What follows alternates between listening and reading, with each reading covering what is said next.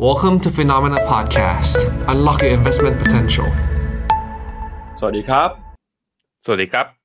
ต้อนรับคุณผู้ชมนะครับ เข้าสู่รายการข่าวเช้า Morning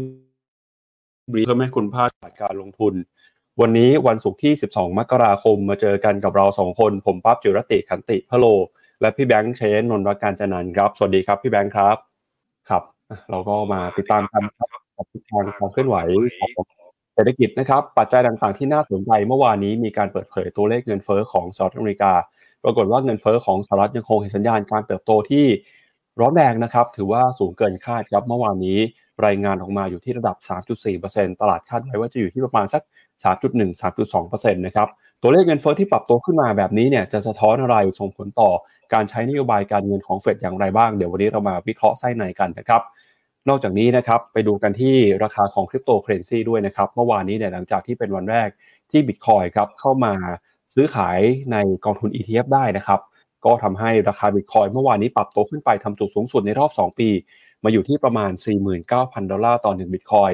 อนาคตของบิตคอยนะครับจะเดินหน้าเติบโตต่อไปที่ไกลแค่ไหนเนี่ยเดี๋ยววันนี้เรามาดูเพิ่มเติมกันต่อ นอกจากนี้นะครับก็มีประเด็นข่าวความเคลื่อนไหวของบริษัทจดทะเบียนในสหรัฐอเมริกานะครับ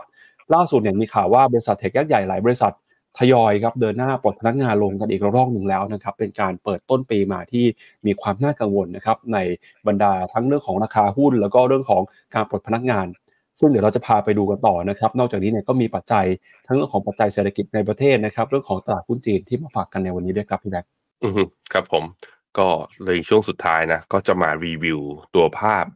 call ที่ผมเห็นว่ามีสัญญาณ แล้วก็เราต้องติดตามหน่อยว่าเป็นจังหวะและเป็นโอกาสในการลงทุน โดยเฉพาะการเกิดขึ้นของกองทุน Bitcoin ETF เป็นครั้งแรกในประวัติศาสตร์นะสิ่งนี้เนี่ยน่าสนใจอย่างไร และตอนนี้เป็นโอกาสในการน่าสะสมหรือเปล่าเดี๋ยวช่วงท้ายเรามาดูกันครับครับเดี๋ยวไปดูกันกับราคาของสินทรัพย์ต่างๆ เมื่อคืนนี้กันก่อนนะครับ เริ่มต้นกันกับตลาดหุ้นสหรัฐเมื่อวานนี้ดัชนีต่างๆเนี่ยก็ปรับตัว อยู่ในกรอบแคบๆนะครับไม่ได้ปรับตัวลงมาอย่างที่หลายคนกังวลว่าเงินเฟ้อที่ออกมาร้อนแรงนะครับจะทำให้เฟดตัดสินใจใช้นโยบายการเงินที่เข้มงวดนานต่อไปนะครับ ก็ล่าสุดครับดาวโจนส์บวกขึ้นมา 0.04%นะครับมาอยู่ที่ 37,711 จุด S&P 500 ลดลงไป 0.07%ส่วน NASDAQ นะครับย่อลงไป 0.01%ครับหุ้นขนาดเล็กขนาดกลาง Russell Small Cap 2,000 ติดลบไป 0.85%ส่วน Wix Index เมื่อคืนนี้ก็ ไม่ได้ปรับตัวเพิ่มขึ้นนะครับ ติดลบไปต่อครับ มาอยู่ที่ระดับ 12.44 จุด ถ้าหากว่าดูตัวเลขตามความเคลื่อนไหวเมื่อคืนนี้เนี่ยก็น่าจะสะท้อนว่าตลาดนะครับไม่ได้กังวลหรือว่าไม่ได้มีความคิดที่จะเทขายออกมาอย่างรุนแรงนะครับ แม้ว่าตัวเลขเงินเฟ้อจะออกมาสูงเกินคาดก็ตาม แต่มีหุ้นหนึ่งตัวที่น่าสนใจที่อยากชวนคุณผู้ชมไปดูกันนะครับ ก็คือตอนนี้เนี่ยเราจะเห็นว่าราคาของ Apple นะครับเดินหน้าปรับตัวลดลงมาอย่างต่อเนื่องเลยครับ ทำให้ตอนนี้นะครับ Apple เนี่ยซึ่งเป็น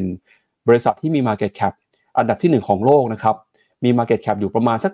2.8 2.9 ล้านล้านดอลลาร์เนี่ยกำลังอาจจะสูญเสียอันดับก็ได้ครับ เพราะว่าตอนนี้คนที่ตีตื้นเข้ามาในวันที่เอ่อ Apple นะครับราคาลงไปเนี่ยแต่มีหนึ่งบริษัทที่ราคาเดินหน้าปรับตัวบวกขึ้นมาอย่างต่อเนื่อง บริษัทนั้นก็คือ Microsoft ครับพี่แบงค์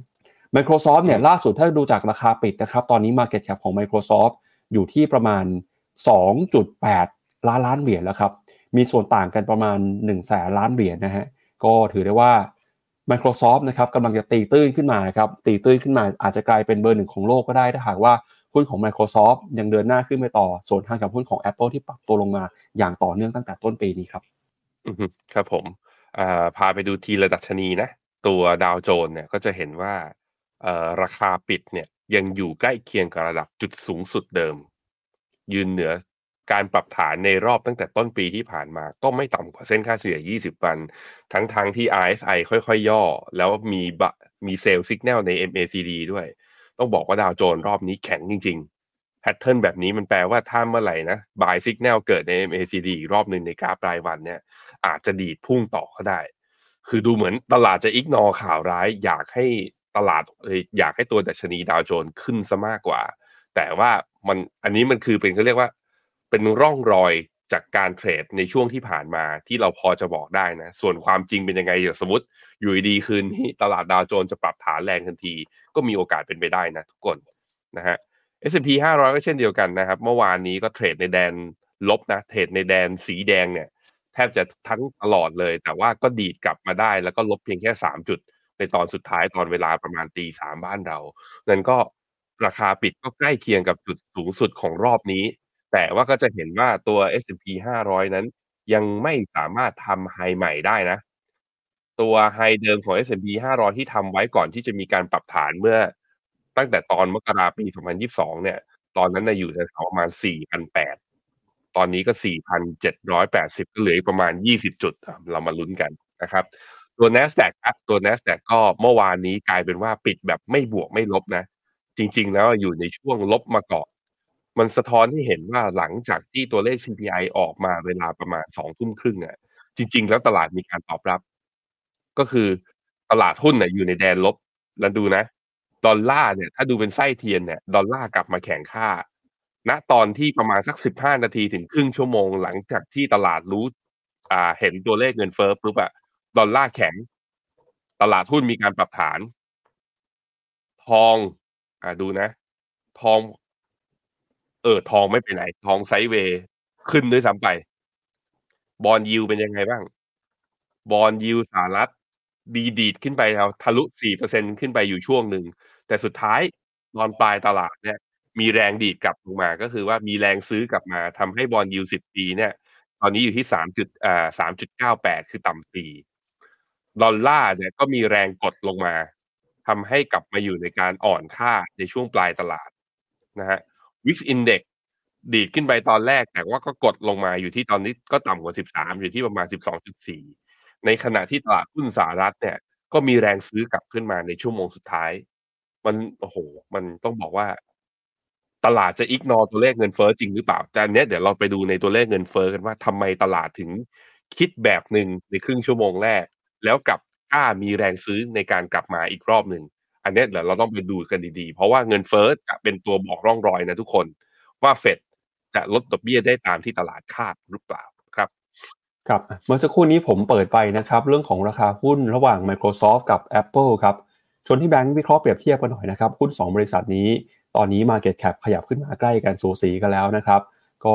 ถือว่าเป็นหุ้นของตัวใหญ่ที่ต้องมีอยู่ในพอร์ตนะครับ ถ้าเกิดใครมีออพอร์ตการลงทุนที่เน้นหุ้นสหรัฐหุ้น tech แล้วก็หุ้นตัวใหญ่นะครับ หรือแม้กระทั่ง ในกองทุนที่หลาย ๆ คนชื่นชอบนะครับ อย่างกองทุนดัชนีตลาดหุ้น S&P 500 หรือว่ากองทุนอย่างเมกาเทนก็ตามครับ ครับผม ตัว Microsoft นะครับ ปิดเมื่อวานนี้ที่บวกแค่ประมาณ 1.8 เหรียญนะหรือคิดเป็นประมาณ 0.49%เท่านั้น แต่ราคาปิดณตรงเนี้ยที่ Microsoft อยู่ ราคาปิดคือ 384.63 เหรียญต่อหุ้นเนี่ย นี่คือ all time high ทุกคน นี่คือ all time high ของเขา จะเห็นว่าในกลุ่ม Magnificent Seven หรือ 7 นางฟ้าเนี่ย Microsoft เป็นตัวที่โดดเด่นที่สุดในรอบขาขึ้นนับตั้งแต่ตอนปี 2023 ที่ผ่านมาด้วย เป็นตัวหนึ่งนะ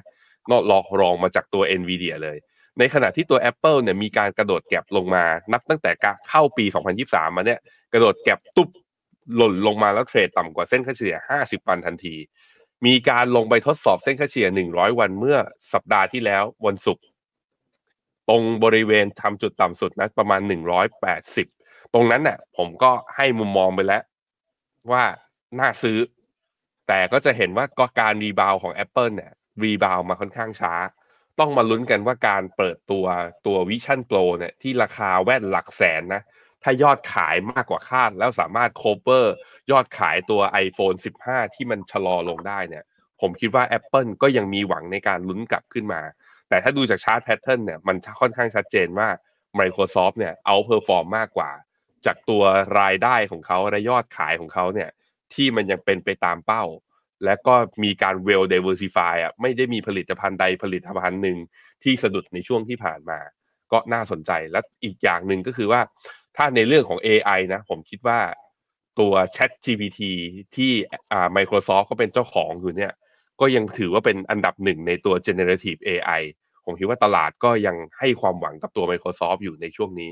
แต่ไม่เป็นไรฮะ คือในฐานะของนักลงทุนในกองทุนนะ ไม่ว่าเราจะมี Apple หรือเรามี Microsoft อะผมคิดว่า Apple ก็จะถึงปรับฐานก็ปรับฐานช่วงสั้นนั้นผมยังมองว่าหุ้นกลุ่มนี้ยังไปได้ต่อในระยะยาวนะครับ ครับจากหุ้นสหรัฐแล้วไปดูหุ้นยุโรปนะครับ เมื่อวานนี้เงินเฟ้อสหรัฐออกมาร้อนแรงนะครับ แต่หุ้นสหรัฐไม่ได้ลงไปมากที่ลงไปมากกว่าคือตลาดหุ้นของยุโรปครับดัชนี DAX ของเยอรมนีเนี่ยติดลบไปประมาณ 0.86% FTSE ร้อยอังกฤษติดลบไปเกือบ1%นะครับ CAC 40 ฝรั่งเศสติดลบไป 0.5%ส่วน Euro Stoxx 50 ติดลบไป 0.6 Euro Stoxx 600 นะครับร่วงลงไป 0.7 ครับแรงกดดันนะครับก็มาจากหุ้นในกลุ่มธนาคารพาณิชย์เมื่อวานนี้ติดลบไปเกือบ 2%หุ้นในกลุ่ม Utilities ร่วงลงไป 1.2%เลยครับขณะที่ หุ้นหนึ่งตัวนะครับที่เป็นหุ้นในกลุ่มค้าปลีกอย่าง Mark a s p e n c e r เนี่ยก็ปรับตัวลงมานะครับติดลบไปถึง 4.5%ครับหลังจากที่บริษัทเปิดเผยนะครับว่ายอดขายเห็นสัญญาณที่ชะลอตัวลงไปนะครับแล้วก็มีหุ้นหนึ่งตัวขึ้นหุ้นของ Tesco ครับบวกขึ้นมา 1.35%นะครับหลังจากที่รายงานมีการปรับขึ้นประมาณการกำไรในปีนี้นะครับก็ถือว่าหุ้นยุโรปตอนนี้เองก็ค่อนข้างอ่อนไหวนะครับกับประเด็นเรื่องของเงินเฟ้อแล้วก็อัตราดอกเบี้ยครับ กับผม ผมเห็นมุมหนึ่งนะ จริง ๆ แล้วผมเป็นคนหนึ่งที่แอบกลับมาชอบตัวตลาดหุ้นยุโรป แต่ชอบในแง่ของหุ้นรายตัวที่อยู่ใน Big Cap เพราะฉะนั้นจังหวะย่อของหุ้นยุโรปตอนนี้ให้จับตาดูดี ๆ ว่าแพทเทิร์นเป็นอย่างไร อ่า ถ้าตอนดีขึ้นมาได้เนี่ย แล้วพร้อมกับ e a r n i n g ที่ออกในไตรมาส อ่า ที่กำลังจะทยอยออกมานะ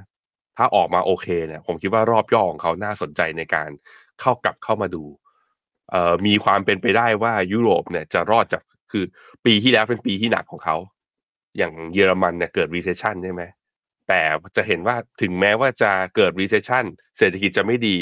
แต่ราคาหุ้นของตัว DAX ของเยอรมันเนี่ยดีดขึ้นมาได้ตั้งแต่เดือนพฤศจิกาเป็นต้นมาเนี่ย แล้วทำ all time high ขึ้นไปก่อนหน้านี้ด้วย ถึงแม้ว่าตอนนี้อยู่ในรอบย่อ แต่การดีขึ้นมาของเดือนพฤศจิกามันพอบอกจะมันจะพอบอกเราได้ว่า smart money หรือ fund flow คนที่มีเงินใหญ่กว่าเราอะเงินเยอะกว่าเราอะกล้าลากหุ้นยุโรปขึ้นไปก่อน แสดงว่าต้องมีความมั่นใจบางอย่าง หรือไม่อีกอย่างหนึ่งก็คือเขาลากเราขึ้นไปเชื่อคือทำให้มัน pattern มันสวย แต่ว่าพอมันกลับผมไปกลับไปดูตัวเลขเศรษฐกิจกับตัวเลขของงบออกมาเนี่ย มันมีความเป็นไปได้ว่า earning เขาจะถูก revise up นับตั้งแต่ช่วงประมาณปลายไตรมาสสองหรือไตรมาสสามเป็นต้นไป เพราะฉะนั้นการปรับฐานของยุโรปช่วงนี้ ผมคิดว่าน่าสนใจดูนะว่าปรับได้ลึกขนาดไหน แล้ว pattern การกลับตัวเป็นยังไง พร้อมๆกับตอนประกาศงบไตรมาสสี่ออกมาเนี่ย หน้าตางบออกมาแล้วดีกว่าที่นักวิเคราะห์คาดมากขนาดไหนอรอติดตามกันนะครับ ในแง่ของค่าเงินเนี่ยตอนนี้ยูโรดอลลาร์นะอยู่ที่ 1.09 ในขณะที่ค่าเงินปอนด์เนี่ยอยู่ที่ 1.27 ก็ sideway หลังจากที่ดอลลาร์เนี่ยกลับทิศมาแข็งอยู่สักช่วงหนึ่งเนี่ยยูโรก็อ่อนค่ามาสักระยะหนึ่งแต่ว่า นับตั้งแต่เข้าปีใหม่มานี้ก็ค่อนข้าง sideway นะ ยังไม่ได้มีสัญญาณกรอบแบบว่าทิศการเคลื่อนไหวที่ชัดเจนว่าจะอ่อนค่าหรือแข็งค่าต่อเมื่อเทียบกับดอลลาร์นะครับ ไปดูต่อที่ตลาดหุ้นเอเชียครับพี่แบงค์เอเชียเนี่ยต้องจับตาญี่ปุ่นให้ดีเลยฮะเพราะว่าตั้งแต่เริ่มสัปดาห์นี้เป็นต้นมานะครับ วันจันทร์วันอังคารวันพุธพฤหัสศุกร์วันนี้เนี่ยหุ้นญี่ปุ่นปรับตัวบวกขึ้นมาผมเข้าใจว่าน่าจะเป็น 5 วันทำการติดแล้วนะครับ เดี๋ยวให้พี่แบงค์ไปดู แท่งรายวันนะว่าแต่ละวันเนี่ยบวกขึ้นมาได้กี่เปอร์เซ็นต์นะครับแต่ที่น่าสนใจคือในขีด225 ของญี่ปุ่นเดินหน้าทะลุนะครับ35,000 จุดได้อย่างแข็งแกร่ง วันนี้บวกขึ้นไปต่ออีก1%ครับแล้วก็เป็นตัวเลขที่สูงที่สุดในรอบ 34 เกือบ 35 ปีเลยนะครับเราไม่เคยเห็นตลาดหุ้นญี่ปุ่นเนี่ยสูงขนาดนี้มาก่อนเลยครับในรอบ 34 ปีนะครับสาเหตุสำคัญก็มาจากค่าเงินเยนที่อ่อนค่าครับเข้ามาหนุนนำทำให้หุ้นในกลุ่มส่งออก ดีตัวขึ้นมาได้อย่างสดใสนะครับนอกจากนี้เนี่ย เศรษฐกิจนะครับที่ยังคงสัญญาณฟื้นตัวของประเทศคู่ค้า ก็ทำให้บรรดาบริษัทส่งออกของญี่ปุ่นนะครับมียอดขายที่ดีขึ้นครับหนึ่งในนั้นนะครับก็มีหุ้นของยูนิโคลครับเดี๋ยวชวนพี่แบงค์เปิดราคาหุ้นยูนิโคลให้ดูด้วยนะครับ Fast Retailing ครับเมื่อวานนี้ Fast Retailing บริษัทแม่ของ Uniqlo เปิดเผยกำไรไตรมาสล่าสุดนะครับกำไรเติบโตขึ้น 25%มาอยู่ที่ระดับ 1.5 แสนล้านเยนนะครับ สาเหตุก็มาจากยอดขายในต่างประเทศที่ปรับตัวขึ้นมาอย่างแข็งแกร่งเนี่ยแหละครับขณะที่กำไรในจีนนะครับอ่าอันนี้คือต้องบอกว่าโตสวนทางกับ Apple ครับคือ Apple บอกยอดขายในจีนไม่ดี iPhone ขายไม่ได้ แต่เสื้อผ้า Uniqlo เนี่ยยอดขายในจีนยังคงเดินหน้าเติบโตขึ้นมาได้อย่างต่อเนื่องเลยครับยอดขายของยูนิโคในจีนเติบโตขึ้นมาติดต่อกันนะครับหลายไตรมาสแล้วครับแล้วก็ถือเป็นสัญญาณที่ดีด้วยว่าเออตอนนี้เนี่ยแรงซื้อหรือว่าความต้องการเสื้อผ้า เครื่องแต่งกาย ของยูนิโคลเนี่ยยังคงเป็น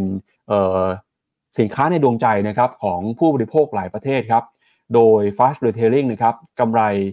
คาดการผลประกอบการของปีนี้เนี่ยก็บอกว่าจะเติบโตขึ้นมาด้วยเช่นกันนะครับ หลังจากรายได้แต่ระดับสูงที่สุดเป็นประวัติการที่ 3.8ลาแสนล้านเยนนะครับในปีงบประมาณที่ผ่านมาก็ถือว่าเป็นการปรับตัวขึ้นมาได้อย่างสดใสนะครับเดี๋ยวชวนที่แบงค์วิเคราะห์หุ้นของญี่ปุ่นแล้วก็ไปดูหุ้นของยูนิโคลก่อนก่อนที่ไปดูหุ้นจีนและหุ้นตลาดอื่นครับ มันน่าสนใจนะ ตรงที่นิเคอีเนี่ย ดีดขึ้นมาราคาทำนิวไฮในรอบ 34 ปีโทปิกก็เช่นเดียวกัน แต่ว่าพอผมไปเอาหุ้น 10 อันดับแรกที่อยู่ในนิเคอีอะเอาลองมาเปิดทีละตัวนะ ปรากฏว่ามันไม่ได้ทำ high ทุกตัวครับมาดูตัวแรก Tokyo Electron ตัวนี้คืออยู่ในนิเคอีเนี่ยคำนวณอยู่ประมาณห้าเกือบเกือบหกเปอร์เซ็นต์เลยนะราคาเนี่ยทำ high นะอะตัวแรกไป ติ๊กถูกก็ใช่ ตัวที่สอง Fanuc Fanuc นี่ทำพวกอุปกรณ์เซ็นเซอร์นะ เป็นหนึ่งในผู้นำทางด้านเทคโนโลยีเนี่ยก็จะเห็นว่าจุดสูงสุดของตัวหุ้นของเขาเนี่ยอยู่ที่เดือนมิถุนาปี 2023 ตอนนี้เพิ่งดีขึ้นมาครึ่งทางเองโมวันวันนี้ดีขึ้นมาด้วยไหมวันนี้ดีขึ้นมาด้วย ข้ามเส้นค่าเฉลี่ย 200 วันมาด้วย แต่ได้แท่งสีแดงนะ ได้แท่งสีแดง แปลว่าอะไร เอ้ยไม่ใช่วันนี้นี่ นี่ของวันศุกร์อะก็แสดงให้เห็นว่ามันเป็นการขึ้นมายังยังไม่ถึงจุดสูงสุด ตัวต่อมาอันดับสามนะ มีคำนวณอยู่ในดัชนีประมาณ 4.8เปอร์เซ็นต์ Mitsubishi UFJ อ่า ก็คือแม่ของธนาคารกรุงศรีอะไปดูหุ้นของเขา ก็จะเห็นว่าราคายังไม่ทะลุ high ของที่ทำไว้เมื่อตอนกลางเดือนกันยา เห็นไหม ต่อไป Sumitomo Mitsui Finance ตัวนี้เป็นหนึ่งตัวที่ถ้าจำกันได้คือคุณปู่วอร์เรน บัฟเฟตต์นะ เข้าไปถือหนึ่งในห้าตัวที่เข้าไปถืออยู่ในพอร์ตของ Berkshire Hathaway อะตัวไฟแนนซ์เนี่ย พี่ปั๊บเห็นไหมครับราคายังไม่ทำ high นะ ราคายังไม่ทำ high อันดับห้าเป็นบริษัทรถยนต์ Honda Motor Honda Motor เป็นไง นี่ ราคาก็ยังไม่ทำ high อันดับหกนี่เรารู้จักกันดีคำนวณอยู่ในดัชนีประมาณสามจุดหกเปอร์เซ็นต์คือ SoftBank SoftBank Group ไปดู นี่ ราคาไม่ทำไฮน่าสนใจไหมทุกคน คือในที่ผมดิงเรียงออกมาเนี่ยหกตัวนะ ราคาอยู่ใกล้ all time high หรือใกล้หรือทะลุทำ all time high มีแค่ตัวเดียว แต่ตัวที่หลั่นๆลงมาเนี่ย ราคายังไกลจาก all time high แต่นิเคอีทำ all time high ไปแล้ว แปลว่าอะไร แปลว่ามันไปบวกอยู่ในหุ้นกลุ่มข้างล่างๆ ต่ำกว่าเอต่ำกว่าสิบถึงยี่สิบตัวแรก น่าสนใจพอมันเป็นแบบนั้นอะพอมันเป็นแบบนั้น ราะฉะนั้นการดีดรอบนี้ การดีดรอบนี้ถ้าหุ้นตัวใหญ่จะวิ่งต่อ แสดงว่านิเคอีกำลังจะเปิดอัพไซด์เพิ่มหรือเปล่า มันก็จะเกิดคำถามอย่างนั้น แต่เนื่องจากว่า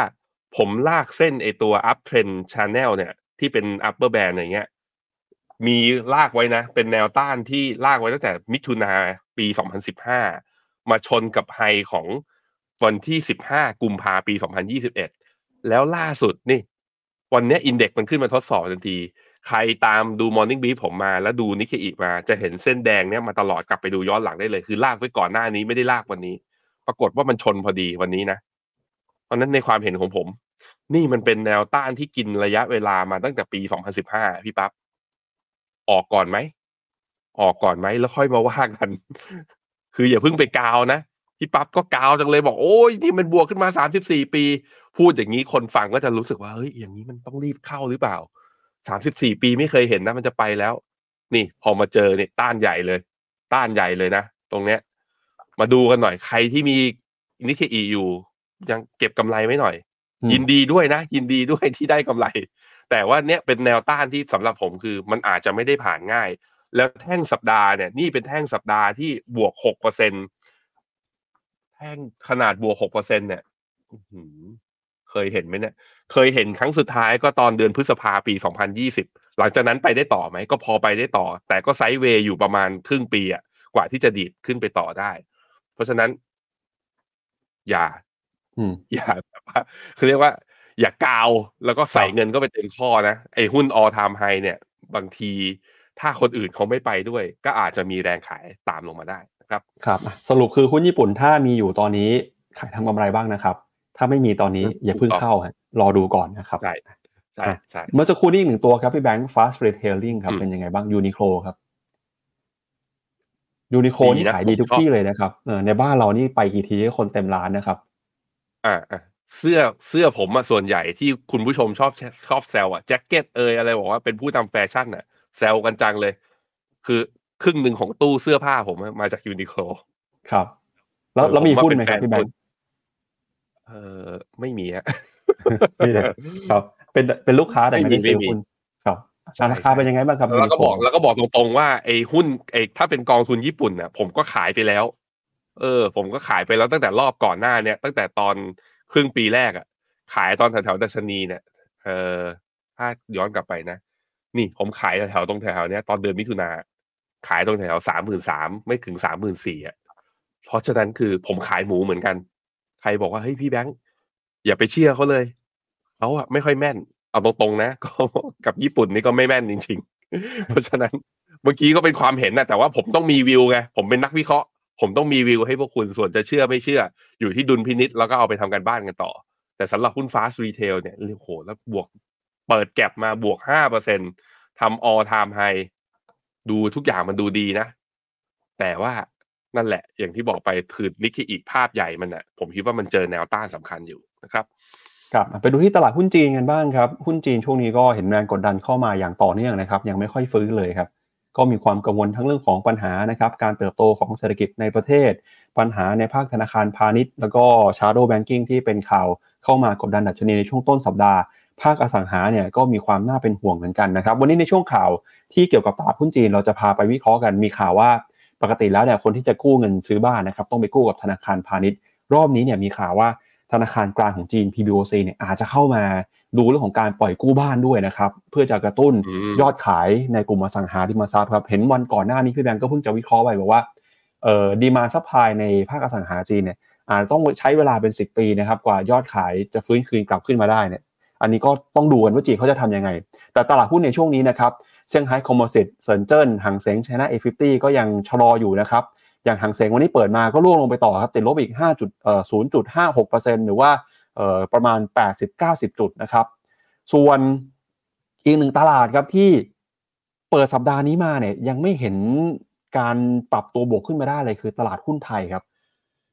สัปดาห์ที่แล้วเนี่ยเราดีใจกันเห็นหุ้นไทยเปิดมาวันแรกบวกขึ้นไป 10 กับ 20 จุดนะครับ ไปปิดทะลุ 1,430 จุด รอบนี้หุ้นไทยนี่ลงมาต่อเนื่องครับ ตอนนี้อยู่ที่ 1,400 กับอีก 8 จุดฮะคือจะลงมาทดสอบ 1,400 จุดกันอีกแล้วนะครับ เมื่อวานนี้ติดลบไปต่อ 5.28 จุด หรือว่าติดลบไป 0.37%นะครับก็หุ้นตัวใหญ่ หุ้นกลุ่มแบงค์หุ้นในกลุ่มท่องเที่ยวที่เคยฟื้นขึ้นมาในช่วงต้นปีเนี่ยตอนนี้ก็ถูกแรงเทขายออกมา เดี๋ยวให้พี่แบงค์วิเคราะห์ต่อหน่อยว่าแล้วสัญญาณเทคนิคมันเสียหรือเปล่ากับหุ้นไทยนะครับคอสปีเกาหลีใต้ วันนี้ก็เปิดมานะครับติดลบไป 0.3%หุ้นอินเดียครับบวกขึ้นมาเมื่อวานนี้ประมาณ 0.1 0.2%แล้วก็เวียดนามเมื่อวานนี้ก็ยังบวกได้อยู่แต่ก็บวกในกรอบแคบๆครับอืมเอาตรงๆนะคือถ้าภาพรวมของตลาดเอเชียเลยนับตั้งแต่เข้าปี 2023 เป็นต้นมาเนี่ย แย่ทุกตลาด มีที่ดีก็คือมีแค่นิเคอีกับมีแค่เวียดนามเท่านั้นแหละอะลองดูนะเนี่ยห่างเสงกับตัวอ่าเอชแชร์รวมถึง CSI เนี่ย ก็เห็นไหมเนี่ยตั้งแต่เข้าปีมาเนี่ยผมทำเป็น year to date เลย เนี่ยแท่งใกล้ๆเนี่ยเห็นไหมก็คือเส้นปะคือราคาเขาเรียกว่าราคาเปิดต้นปี เนี่ยต่ำกว่าเส้นปะทั้งหมดเลย เห็นไหมนี่คืออีกไม่ใช่นนี่คือห่างเสงมีไต้หวัน ไต้หวันก็ต่ำกว่า ต่ำกว่าราคาปลายปีที่แล้วเซ็ตนี่เซ็ตแต่ตอนเปิดปีทะลุขึ้นไปหนึ่งพันสี่ร้อยสามสิบตอนนี้หนึ่งพันสี่ร้อยแปดนะฮะอะมี Sensex เนี่ยบวกได้ ดีขึ้นไปได้ มี Composite ของอินอินโดนีเซียนะ บวกขึ้นไปได้ตอนช่วงสัปดาห์แรก แต่ก็เข้ารอบย่อนะ พอเข้าสัปดาห์นี้มา มันแปลว่าอะไร นี่นะเห็นไหมนี่เนี่ยตัวตัว composite นี่ก็ย่อลงมาเหมือนกัน ย่อลงมาหมดเลย แสดงให้เห็นว่าตลาดยังไม่มั่นใจใน emerging market fund flow ยังไม่ได้ไหลเข้า สาเหตุส่วนหนึ่งมันเป็นเพราะดอลลาร์มันกลับมาแข็งไงส่วนใหญ่หุ้น emerging market แต่เวลามันวิ่งนะมันจะวิ่งพร้อม ๆ กับการอ่อนค่าของดอลลาร์เพราะเวลาอ่อนค่าของดอลลาร์มันก็หมายถึงว่าคนขายดอลลาร์แล้วไปหาซื้อสินทรัพย์อื่นคำว่าสินทรัพย์อื่นในที่นี้คือก็ทองใช่ไหมได้ประโยชน์ น้ำมันได้ประโยชน์หุ้น emerging market ได้ประโยชน์ แต่พอดอลลาร์เข้ารอบแข็งแล้วเงินเฟ้อเป็นแบบนี้ผมคิดว่ามันยังไม่ใช่จังหวะของ emerging market เท่าไหร่ ในระยะสั้นนะ นั่นก็เลยทำให้ตัวดัชนีอย่างแพทเทิร์นของตัว SA ตัว Set Index เนี่ย มันหลอกผมอะ่ะ ต้องขอโทษคุณผู้ชมด้วย คือเซ็ตถ้าคิดจะเป็นอย่างเงี้ย ไม่ควรจะทะลุหนึ่งพันสี่ร้อยสามสิบไปตั้งแต่วันแรกนะทำมาเปิดมาซะสดใสเลยทำให้ผมมีคอไปในหุ้นไทย แต่ข้อดีคือหุ้นขนาดเล็กอะมันไม่ลง pattern ของเขาเนี่ยยังยังไว้ใจได้อยู่อะผมพาไปดู sSET เนี่ยคือมันดีขึ้นมาแล้วเนี่ยราคาปิดของเมื่อวานนี้ลบ 0.85%ลบเยอะก็จริง แต่ราคามันก็ยังบวกสูงอยู่เมื่อเทียบกับตอนต้นปี คือแข็งกว่าอะถ้าลองไปดู SET50นะเซ็ต50เนี่ยเห็นไหมราคามันต่ำกว่าราคาเปิดของเมื่อตอนวันที่สองมกราไปแล้วเรียบร้อย อืมเพราะฉะนั้นคืออยู่หุ้นไทยอยู่หุ้นเล็กไปก่อนเพราะตอนนี้ฟันโฟลงองแง อยากจะอยากจะออก แต่หุ้นเล็กเนี่ยต่างชาติเขาไม่ค่อยถือกัน มันจึงไม่ได้รับผลกระทบจากแรงเทขาย แล้วถ้างบออกมาสวยกันสุดส่วนใหญ่นะ ผมคิดว่าตัวหุ้นขนาดกลางขนาดเล็กจะมีโอกาสไปต่อสำหรับหุ้นไทย ส่วนตลาดอื่นๆอย่างแย้มๆนิดนึง พอจะเริ่มเห็น ผมคิดว่าใครตามสัญญาณทางเทคนิคมา เริ่มเห็นเหมือนผมแหละ ทั้งตัวเอชแชร์กับหางเสงนะ รอบย่อรอบเนี้ย ของสัปดาห์เนี้ยอินเด็กทำนิวโลแล้วเป็นจุดต่ำสุดนับตั้งแต่ย้อนกลับไปคือเดือนมิถุนาปี 2022 อินเด็กทำนิวโลแล้วนะ แต่พี่ปั๊บเห็นไหมครับ RSI กับ MACD ไม่ทำโลตาม มีสัญญาณเป็น bullish divergence ให้เรามาได้ลุ้นอีกรอบหนึ่ง แต่อย่าไปมีความหวังมาก เพราะอะลองดูนะ ตอนที่ฮั่งเส็งกับไอตัว H-share เนี่ยทำ new low ตอนเดือนตุลาปีที่แล้ว RSI กับ MACD ก็ไม่ทำ new low คือมี divergence เหมือนกัน ก็ดีดได้เหมือนกันนะ ดีดได้เหมือนกัน แต่ดีดได้แป๊บเดียว เป็นแค่แมวดิ้นอะแต๊ดแต๊ดแต๊ดแต๊ดแล้วก็ร่วงลงมาใหม่ยังอยู่ในเทรนชแนลที่เป็นขาลงอยู่เหมือนเดิม นั้นหุ้นจีนเนี่ย เริ่มมีสัญญาณเด้งได้บ้าง แต่มันเป็นการเด้งที่ยั่งยืนหรือเปล่า เราต้องไปรอดูอีกทีหนึ่งเลิกแต่ว่าเพื่อให้มีความหวังนะทุกคนว่ามันไม่ได้ลงอย่างเดียว มันอาจจะมีขึ้นบ้างให้เราได้เห็นนั้นใครจะเก็งกำไรระยะสั้นแบบว่าไม่ได้ซื้อผ่านกองทุนนะซื้อผ่านอินเด็กซ์ซื้อผ่าน DR หรือดูหุ้นรายตัวในจีนไว้อะรอบเด้งอาจกำลังจะมาถึงภายในสัปดาห์หน้านะครับ ครับมีคำถามที่น่าสนใจเข้ามาครับพี่แบงค์เมื่อสักครู่นี้เราพูดถึงทิศทางของค่าเงินนะครับ ที่บอกเงินดอลลาร์แข็งค่าเงินบาทอ่อนค่า แล้วก็ช่วงนี้เนี่ยถ้าหลายคนตั้งข้อสังเกตจะเห็นว่า เราเห็นแคมเปญเงินฝากของธนาคารพาณิชย์ครับที่ออกเงินฝากสกุลเงินดอลลาร์ แล้วก็บอกให้ดอกเบี้ยสูงมาก สูงอาจจะถึงแบบปีละห้าเปอร์เซ็นหกเปอร์เซ็นเลยนะฮะอย่าเพิ่งเปลี่ยนไปไหนนะครับเดี๋ยววันนี้เราพามาวิเคราะห์ด้วยว่าทำไมธนาคารพาณิชย์เนี่ยถึงเอ่อออกโครงการออกผลิตภัณฑ์เงินฝากสกุลเงินดอลลาร์แล้วทำไมก็ถึงจ่ายดอกเบี้ยได้สูงขนาดนี้ ย้ำๆหน่อยว่า ถ้าเกิดว่าเราฝากเงินเป็นสกุลเงินดอลลาร์นะครับโดยพ้องยิ่งเงินฝากที่เป็นสกุลเงินตราต่างประเทศเนี่ยก็คือถ้าเกิดฝากเข้ามาแล้วเนี่ยธนาคารไม่ต้องนำเงินส่งเข้ากองทุนเพื่อฟื้นฟูหรือว่า FIDF ครับแล้วก็มันมีข้อได้เปรียบอีกนะครับทำให้ธนาคารสามารถให้อัตราดอกเบี้ยสูงได้ เดี๋ยวไปวิเคราะห์กันในช่วงข่าวนะครับรอสักครู่หนึ่งครับไปดูทองคำไปดูน้ำมันก่อนครับราคาทองคำนะครับแม้ว่าเงินเฟ้อจะออกมาสูงกว่าคาดแต่ราคาทองคำเนี่ยก็ยังปรับตัวบวกได้อยู่นะครับไม่ได้ลดลงมาแต่อย่างใดครับเช้านี้อยู่ที่ 2,032 ดอลลาร์ ส่วนราคาน้ำมันดิบ WTI นะครับเช้านี้ 73 ดอลลาร์เบรนท์79 ดอลลาร์นะครับราคาน้ำมันช่วงนี้ก็ ปรับตัวขึ้นมานะครับหลังจากเหตุการณ์ความวุ่นวายในตะวันออกกลาง หลังจากที่อิหร่านเนี่ยมีการเข้าไปบุกรุกนะครับ ท่อแล้วก็คลังจัดเก็บน้ำมันของอิหร่านครับอืครับผม ตัวราคาทองนะฮะลงมาทดสอบที่ฟิโบนัชชี61.8 นะ เมื่อวานนี้ แต่ราคาปิดอะคือเด้งดีดขึ้นมา ราคาปิดของแท่งเมื่อวานนี้นะวันพฤหัสเช้านี้จึงดีดขึ้นมาต่อ ตรงฟิโบนัชชี61.8 ของราคาทองเนี่ยมันพอดีกับตัว moving average 50 อยู่ที่ประมาณ 2,016 อยู่พอดีเป๊ะๆ มันจึงเกิดการ rebound ช่วงสั้น เพราะนั้นไปดูกราฟ 15 นาที นี่มันลงมาแล้วก็ดีขึ้นมา พอแพทเทิร์นเป็นอย่างนี้ แต่ว่าการดีขึ้นมาเนี่ยยังไม่ทำไฮใหม่ พอยังไม่ทำไฮใหม่อะเรามาวัดกันตรงนี้ไอโอเค ดูนี้นะ ถ้าทองดีขึ้นมาอยู่แถวๆประมาณสัก ตรงนี้เท่าไหร่เนี่ยสองพันสาสิบหกก็คือจากตรงนี้อีกประมาณสัก สามเหรียญสี่เหรียญทะลุขึ้นมาได้เนี่ย ก็ไส้เทียนของเมื่อตอนเวลาประมาณสองทุ่มของเมื่อวานนี้ ที่ทะลุขึ้นไปประมาณสองพันสี่สิบหกจะเห็นอีกรอบหนึ่งระยะสั้นเนี่ย รอผ่านแล้วเปิดลองได้ ระยะสั้นนะ แต่ถ้าไม่ผ่านยังอยู่ขาช็อตอยู่เหมือนเดิม เพราะเพราะว่าสาเหตุส่วนหนึ่งก็คือว่า ผมยังมองว่าดอลลาร์อยู่ในทิศทางแข็งค่าค่อนข้างชัด เนี่ย ยังยืนอยู่เหนือ moving average ยี่สิบ ยังไปได้ต่อแล้วเงินเฟ้อน่ะ ผมคิดว่าตลาดตลาด react ต่อเงินเฟ้อแค่วันเดียวมันตอบไม่ได้หรอกว่าตลาด ignore เรื่องเงินเฟ้อสิ่งที่เราเห็นจริง ๆ คือเงินเฟ้อมันลดมาน้อยกว่าที่ตลาดคาด มันแปลว่ามันมีผลกับมุมมองต่อดอกเบี้ยอยู่แล้วนั้นถ้าดอกเบี้ยลงช้ายังไงดอลลาร์ต้องแข็ง เมื่อดอลลาร์ต้องแข็งยังไงทองระยะกลางตรวมถึงตรงนี้เนี่ยถ้าจะ price in เรื่องนี้ยังไงทองก็อัพไซด์จะค่อนข้างจำกัดนะครับไปดูอีกตัวหนึ่งราคาน้ำมัน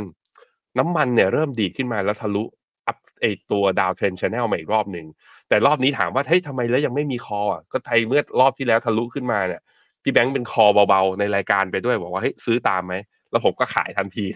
หลังจากที่มันผ่านมาแล้วมันก็ย่อลงมา ก็รอดูนี่แหละ มันทะลุเส้นค่าเฉลี่ย moving average ยี่สิบพันขึ้นมาด้วย ดูดีขึ้น แต่ขอทะลุนี่ไปเลยได้ไหมขอทะลุไอ้เจ็ดสิบห้าเหรียญน่ะ ก็คือ high เดิมของเมื่อตอนปลายเดือนธันวาที่ผ่านมา ขอทะลุตรงนี้ขึ้นไปเนี่ยให้มัน confirm หน่อย ผมคิดว่าจะน่าสนใจมากขึ้นนั้นถ้าถามว่าตอนนี้มีใกล้เคียงอะไรที่จะเป็น call จากทั้งหมดตั้งแต่ตอนต้นรายการจนถึงตอนนี้ที่ดูนะ ผมคิดว่าน้ำมันน่าสนใจ ถ้าดูจาก chart pattern อีกตัวหนึ่งที่น่าสนใจเดี๋ยวเราพาไปดูกันตอนท้ายตลาดไอตอนท้ายรายการนะครับ ครับ8นาฬิกา40 นาทีแล้วนะครับโอ้โหวันนี้เราคุยกันในเรื่องตลาดนานมากนะครับ เดี๋ยวอาจจะไปกัน เเรื่องข่าวเร็วกันสักนิดนึงฮะเดี๋ยวไปดูตัวเลขเงินเฟ้อกันก่อนเลยครับ เมื่อคืนนี้นะครับเงินเฟ้อของสหรัฐอเมริกาเปิดเผยออกมาในเดือนธันวาคมนะครับตัวเลขล่าสุดอยู่ที่ 3.4%ครับเป็นตัวเลขที่เพิ่มขึ้นนะครับเพิ่มขึ้นจากเดือนก่อนหน้า เดือนก่อนหน้าอยู่ที่ 3.1 เดือนนี้อยู่ที่ 3.4 แล้วก็เป็นตัวเลขที่สูงกว่าที่คาดการณ์ของตลาดด้วยนะครับตลาดคาดการณ์ว่าจะอยู่ที่ประมาณสัก 3.2%ครับโดยดัชนีราคาผู้บริโภคหรือว่าเงินเฟ้อของสหรัฐนะครับปรับตัวเพิ่มขึ้น หลังจากที่ ราคาสินค้าต่างๆนะครับยังคงเดินหน้าปรับตัวขึ้นมาอย่างต่อเนื่อง ถ้าว่าพิจารณาเนี่ยคอ CPI นะครับเงินเฟอ้อพื้นฐานซึ่งไม่รวมราคาอาหารแล้วก็พลังงาน ปรับตัวขึ้นมา 3.9%นะครับขณะที่ตัวเลขนะครับราคาพลังงานในเดือนธันวาคมเนี่ยแม้ว่าจะลดลงมานะครับแต่ถ้าไปดูตัวเลขที่ปรับตัวเพิ่มขึ้นมานะครับก็มีทั้งจากในบรรดาราคาอาหารนะครับราคาสินค้าต่างๆ ที่ปรับตัวเพิ่มสูงมากขึ้นด้วยนะครับก็การปรับตัวขึ้นมาของเงินเฟ้อในรอบนี้เนี่ย มีความสำคัญมากนะครับ เนื่องจากเป็นแรงกดดันครับที่มีต่อการใช้นโยบายการเงินของธนาคารกลางสหรัฐ เนื่องจากธนาคารกลางสหรัฐตั้งเป้าหมาย อัตราเงินเฟ้อในระยะยาวอยู่ที่ 2%ตอนนี้อยู่ที่ 3.4%ก่อนหน้านี้ตลาดเคยคาดหวังว่าเงินเฟ้อจะลงมา และจะทำให้เฟดเนี่ยรีบลดดอกเบี้ยนะครับ แต่ถ้าหากว่าเงินเฟ้อยังอยู่สูงแบบนี้ การลดดอกเบี้ยอย่างรวดเร็วอาจจะไม่เกิดขึ้นก็ได้ แต่อย่างไรก็ตามเมื่อคืนนี้ตลาดก็ไม่ได้ตกใจมากนักนะครับ มีตัวเลขเงินเฟ้อออกมา แต่แรงเทขายก็ยังไม่ได้เกิดขึ้นมาอย่างรุนแรงในตลาดหุ้นครับพี่แบงค์ อือครับผม มันจะบอกว่าไม่รุนแรง มันก็ไม่ได้ คือผมคิดว่าเมื่อคืนนี้มันก็มีความผันผวนในตัวของมันอยู่ ผมพาไปดูดอลลาร์ในกราฟ 15 นาทีนะฮะนี่พี่ปั๊บ ครับ เงินเฟ้อเขาประกาศตอนสองทุ่มครึ่ง ดูตอนสองทุ่มครึ่งนี่ดอลลาร์อินเด็กซ์นะ จากจุดต่ำสุดอยู่ที่ประมาณร้อยสองจุดหนึ่งดีดขึ้นไปทำจุดสูงสุดเมื่อตอนเวลาสี่ทุ่มคือร้อยสองจุดเจ็ดและจากร้อยสองจุดเจ็ดเนี่ยกลับลงมาเนี่ย ลงมาที่เดิมนะ ลงมาที่เดิมก่อนประกาศเงินเฟ้อ เพราะฉะนั้นมัน คือถ้าเราดูเป็นราคาปิดอะมันดูเหมือนไม่มีอะไร แต่ถ้าดูภายในวันเนี่ย มันมีทั้งคนที่เห็น ว่าเฮ้ย แปลว่าเฟดอาจจะลดดอกเบี้ยได้ไม่เท่ากับที่เราคิดก็ได้ แต่พอคนเหล่านี้คือ action ต่อตลาดไปแล้ว ก็มีคนอีกกลุ่มหนึ่งบอกว่า เฮ้ย มันแค่เงินเฟ้อแค่เดือนเดียว แล้วมันเป็นเดือน high season ไง เดือนธันวา มันมีทั้งคริสต์มาสมันมีทั้ง New Year เพราะฉะนั้น spending มันอาจจะเยอะแค่ one time คือเป็นแค่ครั้งเดียว เดี๋ยวตัวเลขเงินเฟ้อเดือนมกราออกมา อาจจะลงมาเท่ากับที่เราคิดก็ได้ มันมีคนคิดแบบนี้ พอมีคนคิดแบบนี้มันก็เลยทำให้ดอลลาร์เนี่ยกลับมาอ่อนในช่วงหลังจากสี่ทุ่มเป็นต้นมา นั่นแปลว่าอะไรมันแปลว่าอย่างที่บอกไปเลย ผมบอกแล้วเวลาเราดูตัวเลขเงินเฟ้อเพื่อเอามาพยากรณ์ว่าเฟดจะขึ้นดอกเบี้ย จะลดดอกเบี้ย หรือจะคงดอกเบี้ยเนี่ย เราต้องดูหลายเดือนมากกว่าแค่หนึ่งเดือน นี่มันเป็นแค่เดือนเดียว เพราะฉะนั้นมันยังบ่งบอกอะไรมากไม่ได้ แต่ทิศทางแบบนี้ก็ต้องเตือนตัวเองไว้แล้วแหละว่า ผมคิดว่านะวิวของผม ดอกเบี้ย จะไม่ได้ลดเร็วเท่าที่เฟดฟันเรทหรือว่าตัวเฟดฟันฟิวเจอร์บอกเรานะตอนนี้ นั่นแปลว่าโอกาสปรับฐานยังมีอยู่ ยังมีอยู่ในตลาดหุ้นนะ รวมถึงดอลลาร์เนี่ยจะยังมีโอกาสแข็งอยู่ในช่วงสั้นๆนะครับ ครับไปดูไส้ในของเงินเฟ้อในรอบนี้หน่อยนะครับ ว่าราคาที่ปรับตัวขึ้นมาเนี่ยมีอะไรบ้างฮะ ที่ปรับตัวขึ้นมาอย่างชัดเจนเลยก็คือราคาอาหารนะครับ ราคาอาหารเนี่ยบวกขึ้นมาประมาณ 2.7%ครับ ถ้าไปดูราคาอาหารนะครับเขาแบ่งเป็นเอ่อ food at home กับ food away from home หรือว่าราคาอาหารที่ซื้อเข้ามาทำเข้ามากินในบ้านกับราคาที่อยู่ตามร้านอาหารนะครับ ราคาอาหารที่ทำในบ้านเนี่ยอาจจะไม่ได้เพิ่มขึ้นมากนะครับประมาณ 1.3%แต่ถ้าไปดูเนี่ยจะเห็นว่าไอ้พวกน้ำผลไม้เครื่องดื่มต่างๆเนี่ยราคาบวกขึ้นมา 20%จากปีที่แล้วนะครับอื มอ่า beef steaks ครับราคาบวกขึ้นมา 11%อาหารเด็กนะครับบวกขึ้นมา 7%ราคาน้ำตาลบวกขึ้นมา 7%นะครับแล้วก็พวกบรรดาขนมปังอะไรต่างๆเนี่ยก็บวกขึ้นมาด้วยนะครับประมาณ 3-4%เลยฮะที่น่าสนใจคือคนที่กินข้าวนอกบ้านนะครับ ราคาอาหารในร้านอาหารเนี่ยเพิ่มขึ้นมาครับประมาณสัก 5.2%นะครับสังเกตได้จากราคาอย่างในตู้กดเครื่องดื่มเนี่ยบวกขึ้นมาถึง 13%เลยนะครับนอกจากนี้นะครับก็มี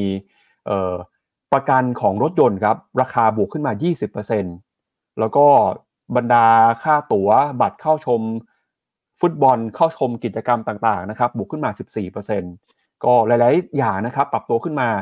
บุรีนะครับ มีราคาของออค่าซ่อมรถยนต์ค่าให้บริการเคเบิลนะครับ ทีวีออนไลน์ live streaming ต่างๆเนี่ยบวกขึ้นมาประมาณ5%นะครับก็ถือว่าสัญญาณเงินเฟ้อยังยังไม่ลงนะครับพี่แบงค์ยังมีราคาหลายๆอย่างที่บวกขึ้นมาต่อใช่ใช่มองในมองในมุมหนึ่งก็แปลว่าเศรษฐกิจอเมริกายังโอเคอยู่นะ มันจึงเขาจึงขยับขึ้นราคาได้ แต่มองอีกมุมหนึ่งนั่นแหละ มันก็กลับไปมองที่เรื่องของมุมมองต่อดอกเบี้ยว่าอ้าวแล้วเป็นอย่างนี้แล้วเฟดจะลดดอกเบี้ยได้เยอะขนาดไหนล่ะ ก็คงไม่ได้หรอก แล้วอีกอย่างหนึ่งคืออย่าลืมนะ inflation target inflation ของเฟดเนี่ยอยู่ที่สองเปอร์เซ็นต์อยู่ที่สองเปอร์เซ็นต์ตอนนี้อยู่สามจุดเก้าต้องลดอีกตั้งกี่ครั้งกว่าจะถึงสองเปอร์เซ็นต์จริงนั้นผมคิดว่าตลาดคิดไกลเกินไป ว่าเฟดจะลดดอกเบี้ยห้าหกครั้งอะ over เกินไปนะฮะครับไปดูตัวเลขเงินเฟ้อกันอย่างที่บอกไปนะครับ เงินเฟ้อทั่วไปอยู่ที่ 3.9เอ่อขออภัยเงินเฟ้อทั่วไปอยู่ที่ 3.4 เงินเฟ้อพื้นฐานอยู่ที่ 3.9 นะครับ ถ้าหากว่าเอาราคาอาหารราคาพลังงานออกเนี่ย เงินเฟ้อก็จะเห็นสัญญาณลดลงมานะครับอะตอนนี้นะครับตลาดก็มองแล้วว่าแล้วยังไงต่อฮะเฟดจะขึ้นดอกเบี้ยเออจะลดดอกเบี้ยในเดือนมีนาคมนี้จริงหรือเปล่านะครับก็มีมุมมองที่น่าสนใจจากคณะกรรมการเฟดที่ออกมาพูดนะครับมีอยู่2อสท่านครับก็มีทั้งคุณลอเรตตาเมสเตอร์นะครับเพิ่งออกมาพูดแบบว่าตอนนี้เนี่ยเธอคิดว่ายังเร็วเกินไปครับที่เห็นการลดดอกเบี้ยในเดือนมีนาคม กรรมการเฟดคนอื่นนะครับประธานเศรษฐกิจริชมอนด์คุณโทมัสบาร์กินประธานเฟดชิคาโกเอ่อคุณออสตินกูลส์บีนะครับหลายคนก็บอกว่า จะลดดอกเบี้ยเดือนมีนาคมเนี่ยเร็วเกินไปฮะไม่น่าจะเป็นอย่างนั้น แต่ตลาดดูเหมือนไม่เชื่อนะครับ ถ้าดู FedWatch Tool เดี๋ยวให้พี่แบงค์เปิดหน้าจอหน่อย จะเห็นว่าความน่าจะเป็นที่จะเห็นการลดดอกเบี้ยในเดือนมีนาคมเนี่ยตอนนี้ตลาดก็ยังให้น้ำหนักเกินกว่า 50%อยู่ที่ 60%อะไรอย่างนี้อยู่เลยนะครับ อืม ครับผม อะผมพาไปดู comment คุณผู้ชมที่เกี่ยวกับตัวเงินเฟ้อหน่อยนะ ครับนี่คุณ Mr. X ก็บอกว่าอย่าลืมนะท่านผู้ชมแม้เงินเฟ้อเหรอแม้จะเฟ้อน้อยแต่เฟ้อนาน ใช่ใช่คือน้อยลงจากในอดีต แต่มันก็ยังเหนือ target ตัวสองเปอร์เซ็นต์มันก็แปลว่าเฟดเนี่ย มันจะมี room เขาจะมี room ในการลดดอกเบี้ย ได้ไม่เยอะขนาดนั้นนะฮะเอ่อ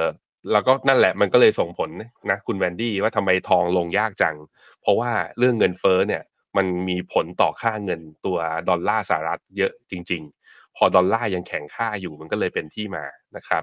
แล้วก็ไอ้เงินฝาก USD ของแบงก์ไทยที่เมื่อกี้พี่ปั๊บปล่อยตัว 5%นี่แหละ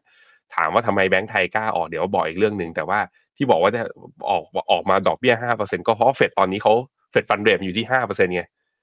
ตอนนี้คนอเมริกาก็เหมือนกันนะคล้ายๆกับเราคือ เงินไม่ได้ไหลเข้าตลาดหุ้นอย่างจริงๆจังมากนะรอบของการ rebound ของหุ้นรอบนี้มาเนี่ยจะเห็นว่า flow ของเงินนะที่ไหลเข้า ETF ในการซื้อหุ้น หรือนักลงทุนรายย่อยที่ไปซื้อหุ้นรายตัวข้างในสหรัฐแต่รอบนี้เนี่ยต้องบอกว่ารายย่อยในสหรัฐก็ตกลดกันเยอะ เพราะเงินส่วนใหญ่เขาถูกเขาโยกเขาโยกไปอยู่ในเงินฝากกับพวกกองทุน money market fund ที่ให้ rate fix อยู่ที่แถวๆประมาณ 5-6%นี่แหละ เพราะนั้นก็ส่วนหนึ่งด้วยเหมือนกันนะครับอะพี่ปั๊บครับไปดูต่อนะครับ ราคาคริปโตเคอเรนซีครับเมื่อวานนี้หลังจากที่กลต.สหรัฐเนี่ยอนุมัตินะครับให้สามารถซื้อขายกองทุน ETF ที่ลงทุนใน Bitcoin ได้เนี่ยทำให้เมื่อวานนี้ราคาคริปโตเคอเรนซีก็เคลื่อนไหวกันอย่างคึกคักเลยนะครับ เมื่อวานนี้ตอนเปิดตลาดมาตามเวลาสหรัฐเนี่ยราคา Bitcoin พุ่งขึ้นไปถึง 49,000 ดอลลาร์สหรัฐ เป็นตัวเลขที่สูงที่สุดในรอบ 2 ปี แล้วถ้าไปดู fund flow ที่ไหลเข้ามาจากการเทรดนะครับ volume ซื้อขายทะลุ 4,600 ล้านดอลลาร์ไปเป็นที่เรียบร้อยแล้วนะครับ โดยกองทุน Spot Bitcoin ETF นะครับ ถือว่าเป็นจุดเปลี่ยนของการลงทุนในคริปโตเคอเรนซีเลยครับเพราะว่าจะทำให้มีเงินเนี่ยไหลเข้ามาในตลาดคริปโต ในอุตสาหกรรมคริปโตเพิ่มมากขึ้นนะครับ โดยเราจะเห็นนะครับว่าบรรดากองทุน ETF 11 กองเนี่ยที่มีการจดทะเบียนแล้วก็ได้รับการอนุมัติไป ก็มีการเข้ามาซื้อคริปโตเคอเรนซีมาลงทุนใน Bitcoin กันอย่างคึกคักเลยทีเดียวนะครับ แล้วก็ตอนนี้หลาย ๆ คนเนี่ยก็พยายามจะออกโปรโมชั่นแข่งกันด้วยการลดค่าธรรมเนียมบางคนบอกว่าเทรดกัน 6 เดือนแรก ไม่มีค่าธรรมเนียมเลยนะครับสำหรับการซื้อกองทุน ETF นะครับแต่ที่น่าสนใจที่เราอยากจะชวนมองไปต่อก็คือ การอนุมัติ Bitcoin ETF แล้วเนี่ยมันมีนัยยะยังไงต่อคริปโตเคอเรนซีครับถ้าไปดูราคาเนี่ยจะเห็นว่ารอบ 7 วันที่ผ่านมา ราคา Bitcoin บวกขึ้นมาได้ 8%แต่ที่น่าสนใจคือบวกขึ้นมาได้มากกว่าคือ Ethereum ครับพี่แบงค์ตลาดมองไปข้างหน้าแล้วครับบอกว่าถ้า Bitcoin อนุมัติแล้วเนี่ยต่อไป Ethereum ก็น่าจะได้รับการอนุมัติเช่นกันทำให้ตอนช่วงวัน 2 วันที่ผ่านมานี่ก็มีเงินเก็งกำไรเข้าไปใน Ethereum ยอะเหมือนกันนะครับไม่แพ้ Bitcoin เลยครับแล้วก็เหรียญบนเชน Ethereum นะครับอย่าง Polygon Chainlink ต่างๆเนี่ยก็ปรับตัวเพิ่มขึ้นมาตั้งแต่ 7-10%เลยนะครับสิ่งที่ตลาดเฝ้ามองต่อไปนะครับก็คือผลประโยชน์ที่จะได้จากบรรดาหุ้นนะครับที่ลงทุนหรือว่าหุ้นที่มีโอกาสจะได้รับการเติบโตมีโวลุ่มมีรายได้เพิ่มขึ้นมาจากการเทรดบิตคอย ETF เนี่ยนะครับ ก็มีหุ้นหลาย ๆ ตัวนะครับที่ราคาก็ปรับตัวเพิ่มขึ้นมาด้วยนะครับหุ้นที่เกี่ยวข้องการขุดขุดคริปโตครับไม่เป็น Wall Street เอ่อ Iris Energy Clean Spark นะครับ Marathon Digital Riot Platform เนี่ยราคาหุ้นบวกขึ้นมาตั้งแต่6-10%นะครับก็ต้องจับตาดูต่อไป คุณเคที่วูดนะครับออกมาบอกว่าตอนนี้เนี่ยหลังจากที่กรตสหรัฐนะครับอนุมัติเรื่องของ Bitcoin แล้วจะทำให้ตอนนี้ Bitcoin นะครับมีความ แพร่หลายมากขึ้น กลายมาเป็นสินค้าสาธารณะมากขึ้นนะครับแล้วก็กระแสนิยม Bitcoin จะเข้ามาหนุนนำทำให้ราคาของ Bitcoin เดินหน้าปรับตัวขึ้นมาหลังจากที่ได้รับการอนุมัติเป็น ETF ครับพี่แบงค์ครับผมถ้าดูจากกราฟตัวบิตคอยที่หน้าจอผมนะมันทะลุขึ้นไปที่สี่หมื่นเก้านะ เมื่อคืนนี้ ถ้าดูเป็นกราฟอะรายสิบห้านาที ก็จะเห็นว่าสี่หมื่นเก้าเนี่ยเราเห็นตอนเวลาประมาณสามทุ่มสี่สิบแล้วก็ย่อปรับลงมาตอนนี้อยู่ที่สี่หมื่นหกก็สรุปก็คือว่า ก่อนประกาศกับหลังประกาศ คือราคาตอนนี้ยังอยู่ที่เดิม แต่ว่าถ้าถามว่าจากจุดนี้ไปนะ อีกประมาณสามเดือนอีกหกเดือนข้างหน้า มันไม่อยู่ตรงนี้หรอกมันไม่ขึ้นมันก็ลงแน่นอนมันคงไม่ sideway อยู่นี้ไป แต่ว่าโอกาสมันจะเป็นขึ้นมากกว่าเพราะเหตุการณ์เรื่อง halving นะสำหรับตัว BTC อะเพราะฉะนั้นก็มีข่าวเรื่องดีเรื่องหนึ่งแล้วปลดล็อกเรื่องนี้ไปนะฮะอีกตัวหนึ่งคือ Ethereum Ethereum เนี่ยดีดขึ้นมาก่อนหน้านี้แล้ว อย่างที่ปั๊บอกไปเลยคือ ตั้งแต่วันที่สิบมกรานะก็คือวันพุธ ดีดขึ้นมาวันเดียวเนี่ยสิบเปอร์เซ็นแล้วเนี่ยราคาก็ค้างอยู่ข้างบนด้วย ราคาก็ค้างอยู่ข้างบน เพราะฉะนั้นเราไปดู altcoin หรือว่าเหรียญตัวอื่นๆ นอกจาก BTC กับตัว Ethereum บ้าง Cardano หรือว่า ADA นะ ADA ก็จะเห็นว่ามีการดีดขึ้นมาใน 2 วันทำการที่ผ่านมาดีดขึ้นมา Solana ก็ไม่ได้มีการปรับฐานลงเยอะ Polkadot เนี่ยก็เด้งขึ้นมา แต่ยังไม่ทำ high ใหม่นะดอชคอยซึ่ง Elon Musk ไม่ได้พูดถึงแล้วนะ แต่ว่าเนี่ยไอ้สองสามวันทำการที่ผ่านมาก็เด้งขึ้นมาด้วย ก็จะเห็นว่าตัวเล็ก ๆ เนี่ยก็เด้งตามขึ้นมา เด้งตามขึ้นมาด้วยเช่นเดียวกัน เพราะนั้นก็มันเปิดโอกาสแล้ว มันก็มีคำถามแหละว่า ถ้าคนที่ซื้อบิตคอยได้อยู่แล้วผ่านแพลตฟอร์มทั่วไปหรือว่าผ่าน Decentralized Exchange ทำไมต้องมาซื้อที่กองทุน Spot ETF ด้วย ผมคิดว่าตัว Spot ETF ตัว BTC เนี่ยมันจะเหมาะกับคนที่มีไซส์ของเงินใหญ่ แล้วก็ไม่มั่นใจในการถือเอง ไม่ได้อยากจะเอาไว้ใน Exchange เหล่านั้นเพราะกลัว Exchange hack หรือว่าไม่ได้อยากจะเอาไว้ในตัว Hardware Wallet เพราะกลัว Hardware Wallet หาย อยากให้มีใครสักคนหนึ่งมารับประกันความเสี่ยงยอมจ่ายค่าธรรมเนียมในการที่เขารับฝากสินทรัพย์ ก็จะมาอยู่ในนี้ เพราะฉะนั้นมันจะเป็นเงินของนักลงทุนที่มีเงินใหญ่ระดับหนึ่ง ไม่มั่นใจตั้งแต่เล็กแรกที่ BTC ออกมาเทรดไม่รู้จะหากำไรหาประโยชน์จากมันยังไง แต่มารอบเนี้ยเขาเริ่มมั่นใจมากขึ้น แล้วมันมีการเลกูเลตของกรตมากขึ้น การมีเลกูเลตมีการกำกับเนี่ยมันค่ามันเกิดความเสียหายมันเรียกร้องมันฟ้องร้องได้ถูกไหมนั่นแหละ อีกอย่างหนึ่งคือถ้าลองย้อนกลับไปดูนะ หลาย ๆ กองทุนหลายๆ hedge แม้แม้แต่ hedge fund เนี่ยหรือนักกองทุนของสถาบันใหญ่ ๆ เนี่ยเขาก็มักจะใช้ตัว ETF เนี่ยเป็นเครื่องมือในการลงทุน อย่าง Brickwater อย่างเงี้ย ถ้าจะลงทุนในทองเขาใช้ SPDR Gold Trust นะเขาไม่ได้ไปถือทองคำแท่ง นั้นมันแปลว่ากองทุนที่อยากจะมี exposure ใน Bitcoin จริง ๆ อาจจะใส่เงิน exposure บางส่วนสมมติใส่มาแค่หนึ่งเปอร์เซ็นสองเปอร์เซ็นต์อย่างเงี้ย ใส่เข้ามาในตัว Bitcoin ETF สักนิดสักหน่อย แค่นี้มันก็เป็น positive fund flow ที่ไหลเข้าไปอยู่ข้างในตลาดแล้ว นั่นจึงเป็นที่มาที่ว่าทำไมนักลงทุนในคริปโตถึงคาดหวังให้สปอต บิตคอย ETF เนี่ยมันเกิดขึ้นนะครับครับ คาดการณ์ของตลาดครับในเดือนแรกที่มีการเทรดบิตคอยผ่านกองทุน ETF นะครับเราก็จะเห็นว่าโวลูมเนี่ยจะเข้ามาครับโดยผู้นำเนี่ยคาดว่าจะเป็น Grayscale Bitcoin Trust นะครับแล้วเราก็จะเห็นว่ากระแส Bitcoin เนี่ยเริ่มกลับมาอีกแล้ว ราคา Bitcoin เดินหน้าปรับตัวขึ้นมานะครับหลังจากที่ร่วงลงไปในรอบประมาณ 2 ปีที่ผ่านมาครับแล้วก็ถ้าดูจากคาดการณ์ของตลาดเนี่ย ทำไมตลาดถึงตื่นเต้นนะครับกับเรื่องของการเข้ามาซื้อขายในรูปแบบของ ETF นะครับ ETF เนี่ยย่อมาจากคำว่า exchange trade fund นะครับ เป็นกองทุนรวมดัชนีนะครับที่เอาสินทรัพย์ต่างๆเนี่ยเข้ามา โดยทำให้สามารถซื้อขายได้เหมือนหุ้นนะครับในกระดานซื้อขายของตลาดหลักทรัพย์ครับทำไมถึงตื่นเต้นกัน เพราะว่าการที่สินทรัพย์ต่างๆเนี่ยเข้าไปถูกคิดคำนวณหรือว่าเข้าไปลงทุนผ่านดัชนี ETF ได้เนี่ยนะครับ นั่นจะหมายถึงว่า นักลงทุนจำนวนมากจะสามารถเข้าถึงสินทรัพย์นั้นได้ จะมีเงินมหาศาลไหลเข้าไปเหมือนที่พี่แบงค์วิเคราะห์ไปนะครับ ผมพาไปดูภาพตัวอย่างครับของสินทรัพย์ที่เป็น commodity หลังจากที่เริ่มมีการเข้ามาจดทะเบียนซื้อขายในรูปแบบของ ETF นะครับเราก็จะพบว่าราคาเนี่ยก็มีการเปลี่ยนแปลง แต่ต้องบอกแบบนี้นะครับว่า การเข้ามาจดทะเบียนการได้รับอนุมัติเป็น ETF เนี่ยเป็นเพียงแค่ปัจจัยหนึ่งเท่านั้นสุดท้ายทุกสินทรัพย์ครับจะขึ้นจะลงต้องย้อนกลับไปดูที่ปัจจัยพื้นฐานของตัวเองเสมอครับ อย่างทองคำเนี่ยเริ่มเข้ามาเทรดนะครับกรตอนุมัติเป็น Go ETF ครั้งแรกในช่วงของปี 2004 ครับ แต่เราก็จะเห็นว่าระหว่างทางเนี่ยทองคำตอนนั้นอยู่ที่ประมาณ 400ถึง500เหรียญ ทองคำก็มีการขึ้นลงระหว่างทางจริง แต่ต้องบอกว่าปัจจัยที่ทำให้ทองคำขึ้นได้ ไม่ได้มาจากการได้รับอนุมัติในการเป็น Gold ETF อย่างเดียวครับ มันมีปัจจัยพื้นฐาน มีปัจจัยเรื่องของเศรษฐกิจด้วยนะครับ 2004 ปรับตัวขึ้นมา 2008 จนขึ้นไปทำจุดสูงสุด 2010 2,000 กว่าดอลลาร์เนี่ย มันก็มาจากวิกฤตเศรษฐกิจแฮมเบอร์เกอร์ crisis ที่ทำให้คนไปถือสินทรัพย์ปลอดภัยมากขึ้น หรือการปรับตัวลงมานะครับมันก็เกิดมาจากการใช้นโยบายการเงินการเปลี่ยนแปลงของเศรษฐกิจนะครับชวนนี้แบงค์ให้เปิดภาพของราคาน้ำมันกันอีกทีหนึ่งฮะอย่างราคาน้ำมันเนี่ยนะครับ ETF กองแรกของสหรัฐก็คือ United States Oil Fund หรือว่า USO ครับเริ่มเทรดกันนะครับในช่วงประมาณปี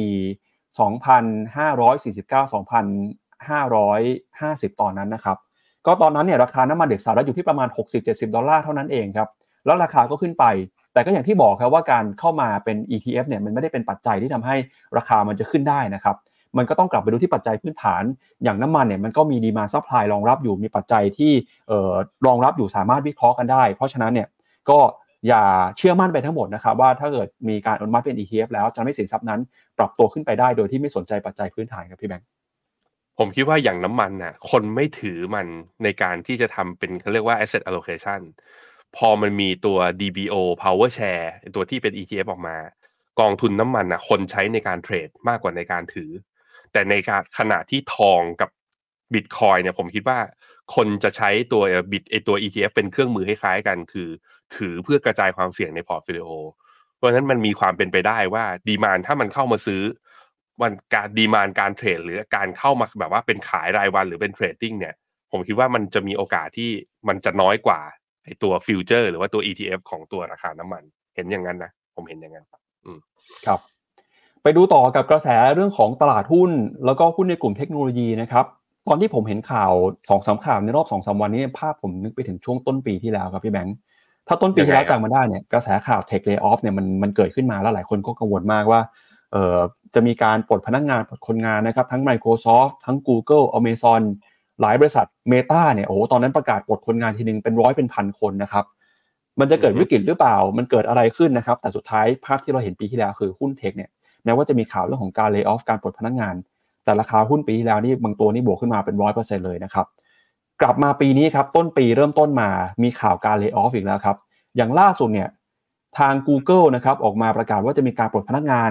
เป็นร้อยตำแหน่งเลยนะครับจากทีมต่างๆครับ โดยแผนการปลดพนักงานในครั้งนี้เนี่ย Google บอกว่าจะลดขนาดทีมงานลง จากหน่วยดูแลบริการลูกค้าด้าน voice assistant นะครับ แล้วก็ธุรกิจสมาร์ทโฟนอย่าง Pixel อุปกรณ์ควบคุมอาคารอัตโนมัติอย่าง Nest นะครับ แล้วก็อุปกรณ์ Fitbit เนี่ย ก็บอกว่าจะมีการปลดเจ้าหน้าที่ปลดคนออกมาด้วยนะครับทาง Google นะครับมีการปลดคนตลอดช่วงปีที่ผ่านมาอย่างปีที่แล้วเนี่ยเพิ่งจะมีการประกาศนะครับมีแผนลดการจ้างงานลงมาประมาณ 12,000 ตำแหน่งนะครับ ที่ประกาศไปเมื่อเดือนมกราคมปี 2023 ครับแล้วก็ไม่ได้แค่มีแค่ Google อย่างเดียวที่ประกาศปลดคนงานนะครับ อย่างล่าสุดเนี่ยเมื่อวานนี้ทาง Amazon นะครับก็ออกมาบอกว่าจะมีการปลดคนงานอยู่ในแผนก Audible ครับซึ่งเป็น Audio Book นะครับมีแผนในการปลดพนักงานประมาณ 5%แล้วก็อีกหนึ่งบริษัทนะครับที่บอกจะปลดพนักงานก็คือ Discord ครับบอกว่าจะลดการจ้างงานลงมาประมาณ 17%ก่อนหน้านี้เนี่ยก็มีอะไรฮะ Spotify มีหลายบริษัทเลยนะครับ แม้ว่ารายงานตัวเลขผลประกอบการกำไรจะดีเนี่ย แต่เขาก็ปลดพนักงานออกมาอย่างต่อเนื่อง ผมก็เลยคิดว่าสาเหตุในการปลดคนงานครั้งนี้เนี่ยมันอาจจะไม่ได้มาจากแค่เรื่องของตัวเลขทางการเงินไม่ดีอยากจะรัดเข็มขัดแล้วนะครับ แต่มันน่าจะมาจากเรื่องของเทคโนโลยีครับที่มันสามารถเข้ามาทำงานทดแทนคนได้มากขึ้น หรือแม้กระทั่งนะครับรูปแบบนโยบายธุรกิจที่เปลี่ยนไปเนี่ยอาจจะทำให้การใช้แรงงานคนเนี่ยลดน้อยลง หรือแม้กระทั่งธุรกิจ AI ที่มีส่วนเข้ามาเนี่ยทำให้หลายบริษัทบอกว่า ไม่อยากจะจ้างคนแล้วนะครับ บางอย่างใช้ AI ทำงานแทนได้นะครับ อันนี้ก็เป็นกระแสการปลดคนงานระลอกใหม่ที่เกิดขึ้นในปี 2024 นี้ครับพี่แบงค์ใช่คือบอกว่า AI แย่งงานคนไหมในระยะยาวมีความเป็นไปได้สูง แต่ในระยะสั้นเนี่ยพอมันไปเพิ่มประสิทธิภาพของคนทำงานนะจากคนที่มี AI กับคนที่ไม่มี AI อะคนที่มี AI มันทำงานได้เร็ว แล้วมีประสิทธิภาพและสูงกว่า ผมคิดว่าตัวพวกบริษัทเหล่านี้ก็เริ่มเห็นแล้วว่าเฮ้ยมันไม่จำเป็นต้องจ้างคนเยอะ ทางฝั่งไหนที่มันใช้ AI ในการช่วยในการทำงานได้ ก็แปลว่าสามารถลดต้นทุนได้ อันนี้มันคือเวฟที่กำลังจะเกิดขึ้น ไม่ผมคิดว่าไม่ได้แก่กับบริษัทใหญ่ๆนะบริษัทขนาดกลางบริษัทขนาดเล็ก หรือไม่ใช่ที่ที่อเมริกาด้วยผมคิดว่าทั่วโลกเราจะเห็นกระแสเรื่องนี้เกิดขึ้นตามมาในปี 2 ปีหลังจากนี้ด้วยนะครับครับอันนี้เป็นรูปแบบของการปลดพนักงานนะครับเดี๋ยวให้พี่แบงค์ไปดูหน่อยปีที่แล้วกับปีนี้นะครับเราก็เห็นว่าการปลดพนักงานในภาคไอทีเนี่ยก็ มีการปรับตัวเพิ่มขึ้นนะครับ ล่าสุดปีนี้ก็ดูเหมือนว่าจะเพิ่มขึ้นอีกแล้วนะครับ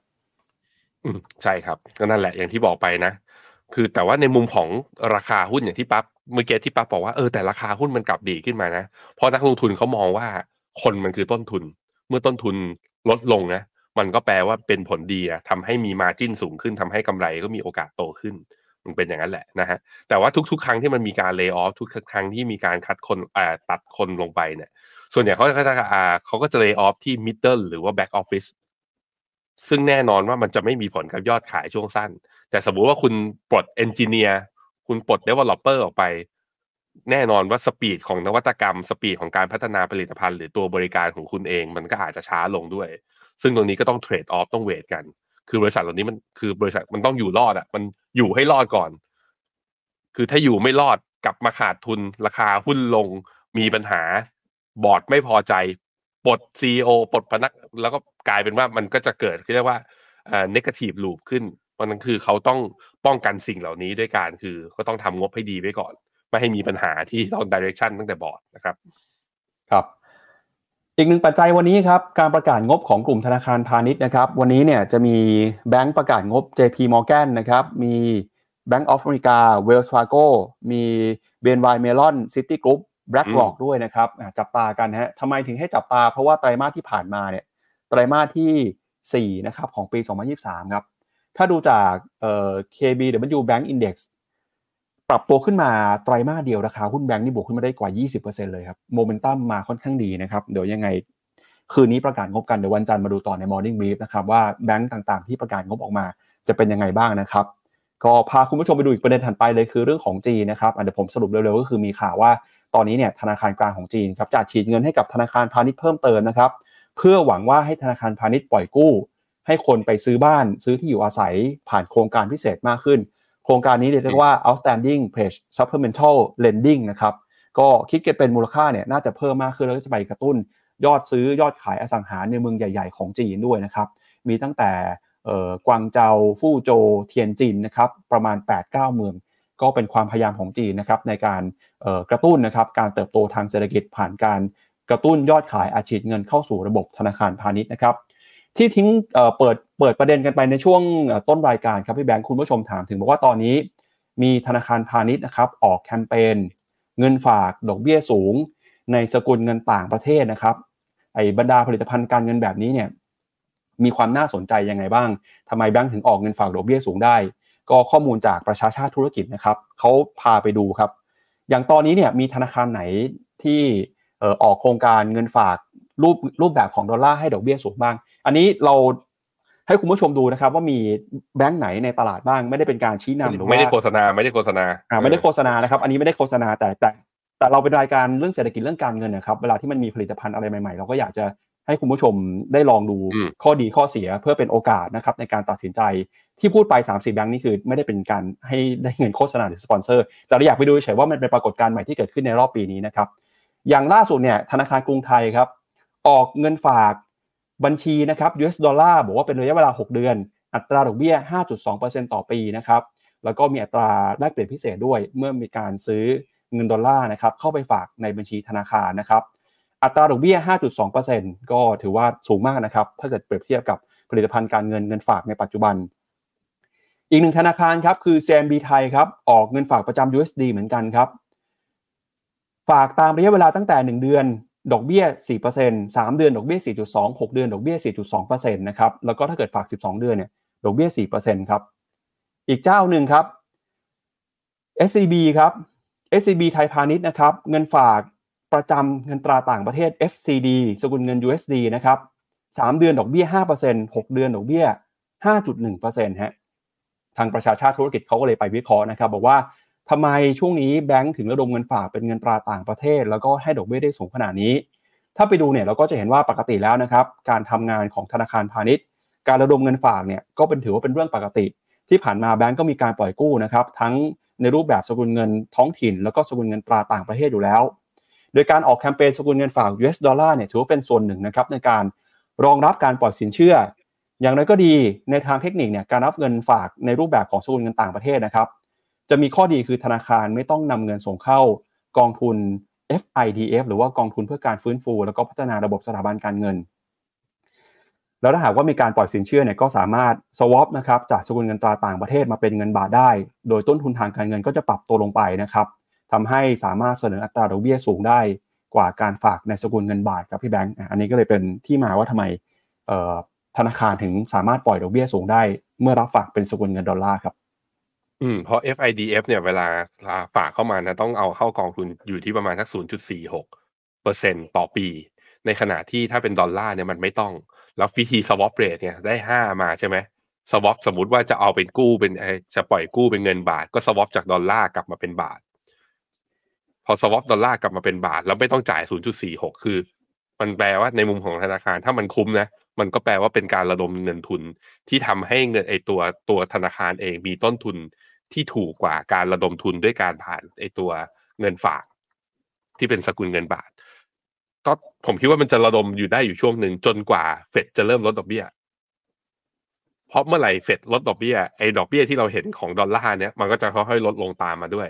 นั้นผมคิดว่าเขาเห็นนะว่า ตรงนี้มันใกล้จะเป็นจุดพีคแล้วมันคุยกับลูกค้าได้ไงตอนเนี้ยใครเจอธนาคาร โทรไปคุยบ้าง ไหนลองพิมพ์เข้ามาหน่อยสิแบบว่าหรือว่าเป็นพนักงาน RM อะเขาก็จะใช้สคริปต์นี้เลยนะ ผมเจอไปแล้ว ก็คือพี่แบงค์คือมาคุยกับคน Morning Brief ทุกวันด้วยนะบอกให้พี่แบงค์ยังไงปีนี้เฟดก็ไม่ขึ้นดอกเบี้ยมากขึ้นไปกว่านี้แล้ว มันอยู่ที่ห้าจุดสองฮะเราไม่เห็น เราไม่รู้ว่าเราจะเห็นที่ตรงนี้อีกหรือเปล่า พี่แบงค์มีส่วนเงินที่มันอยากว่าจะ play safe ไหมเออ ผมก็อืมครับ ตามนั้นตามนั้น มีครับมีมีมีแต่ผมก็อยู่ในกองทุน ผมก็ไม่ได้เอาไปฝาก แต่ว่านั่นแหละมันคือมันก็คือเป็นพอยต์หนึ่งนะที่น่าสนใจ เพราะฉะนั้นต้องมาดูนะ ถ้าตัวเลขเงินฝากสกุลดอลลาร์เนี่ยมันเข้ามาเยอะๆในธนาคารใดก็แล้วแต่นะแล้วถ้าเขาปล่อยกู้สินเชื่อได้ มันอาจจะไปมีผลกับงบนั้นต้องไปดูงบธนาคารออกมา ผมคิดว่าไตรมาสหนึ่งไตรมาสสองนะเศรษฐกิจไทยไม่รู้เป็นไงนะ แต่งบธนาคารอาจจะออกมาดีก็ได้ อืม เอาละครับชวนที่แบงค์อ่านคอมเมนต์ก่อนนะครับ ก่อนที่มาปิดท้ายกันกับช่วงของมองขาดโอกาสการลงทุนกันครับ ครับผมอ่าพาไปดูวันนี้ก่อน มาดูที่หน้าจอผมฮะบอกเฮ้ยพี่แบงค์เปิดกราฟอะไรเทรดดิ้งวิวอะไรหน้าเปล่าๆ ไม่มีอะไรเลยใจอย่างนี้นะ ตัวย่อมันคือ HODL คือคำว่าโฮแล้วพิมพ์พิมพ์สลับกันนั่นคือ สายโฮในบิตคอยคือไอ้พวกที่ถือบิตคอยแล้วถืออย่างเดียว อ่า ปรากฏว่ามันมาแล้วนะ HOLD เป็นกองอ่ากองทุน ETF ของ VanX ชื่อ VanX Bitcoin Trust มาแล้ว เปิดเทรดวันแรก ราคาวิ่งขึ้นไปเนี่ยห้าสิบหกจุดห้าเหรียญแต่ว่าปิดเนี่ยห้าสิบสองจุดเก้ามาแล้วหนึ่งตัวอะให้ดูอีกตัวหนึ่ง ARK จะมีตัวย่ออีกตัวหนึ่งแล้วนะ ชื่อ ARK B ARK B เนี่ยมาจากตัว ARK ที่ร่วมกับตัว 21 แชร์นะ แล้วไปออกกองทุน Bitcoin ETF ได้รับการแอปพูฟมาเมื่อวานด้วยเช่นเดียวกันเหมือนกัน ราคาจุดสูงสุดของ ARK ETF ตัว ARK B เนี่ยอยู่ที่ 52 ราคาปิดจริงอยู่ที่ 46.7 คือเปิดมาวันแรกยับเลยนะ ยับเลย ก็คือร่วงลงค่อนข้างแรง ไปดูอีกตัวหนึ่ง Gray Scale ก็เกรสเกลเนี่ยมีมาก่อนหน้านี้แล้ว อย่างที่ป้าเคที่วูดเนี่ยเขาถืออยู่ในกองทั้ง RK กับ RB ใช่ไหมครับ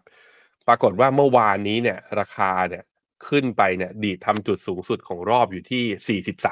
43.5สี่อ่าจุดสูงสุดของวันนะ และย่อลงมาราคาปิดอยู่ที่ 40.6 แต่ว่าราคาก็ปิดก็ยังสูงกว่า ที่เอามาให้ดูเนี่ยเพราะอะไร ตัวการเข้ามาของสปอตบิตคอย ETF เนี่ยส่งผลต่อ เดี๋ยวมันจะส่งผลต่อกองทุนพวกนี้ ซึ่งเราต้องมอนิเตอร์กันต่อ อันนี้คือกองทุนที่ถือบิตคอยตรงๆ เราไปดูกองทุนที่ไม่ได้ถือบิตคอยตรงๆ แต่ไปลงทุนผ่านพวกบล็อกเชนหรือว่าพวกบริษัทต่างๆ ที่ทำธุรกิจเกี่ยวกับคริปโตเคอเรนซีกัน กองทุนแรกคือ DAPP ครับ เป็นของ v a n X นะ Digital Transformation ปรากฏว่าเมื่อวานนี้ลบเจ็ดลบหกจุดเก้าเปอร์เซ็นแต่ว่าระหว่างทางนะ ตอนที่พอบิตคอยเขา approve อะราคาเนี่ย ดีดขึ้นไปจากราคาปิดของวันก่อนหน้าเนี่ย บวกขึ้นไปเก้าเปอร์เซ็นก่อน บวกขึ้นไปเก้าเปอร์เซ็นแล้วปิดจริง ๆ ลบหกจุดเก้ามันแปลว่าลบภายในวันสิบห้าเปอร์เซ็นต์อะบวกลบภายในวันโอ้โหสวิงสุดๆ นี่คือกองแรก กองที่สอง global x blockchain global x blockchain เนี่ย ราคาปิดลบไปแปดจุดห้าเปอร์เซ็นลบไปแปดจุดห้าเปอร์เซ็น คำถามคือเราอย่างเงี้ยกองทุน Global X Blockchain กับกองทุนตัว VanEck Digital Transformation เนี่ยราคาของเขาที่ผ่านมามัน relate กับ BTC มาตลอดนะ relate มาตลอดให้ดู ก็คือมันวิ่งขึ้นลงคล้ายๆกันในทิศในทิศทางใกล้เคียงกันนะทุกคนนี่ตัวบิตคอยเนี่ยคือเส้นสีส้ม ตัว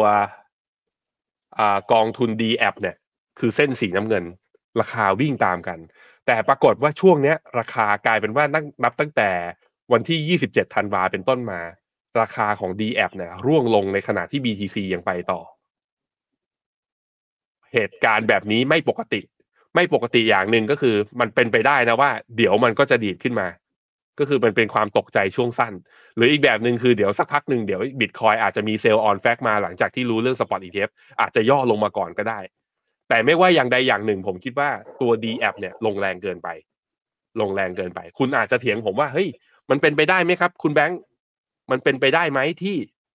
หลังจากนี้ไปคนที่จะลงทุนในกองทุนบิตแล้วว่าอยากได้ exposure ของบิตคอยเขาจะไปลงทุนในสปอตบิตคอย ETF ตรงๆ ไม่ผ่านกองทุนเหล่านี้ ผมคิดว่าถ้าคุณดูในเนื้อในของมันจริง ๆ กองทุนเหล่านี้เนี่ยไม่แทบไม่ได้มี exposure ใน Bitcoin มันแค่วิ่งตาม แต่ตัวเขาเองอะมี exposure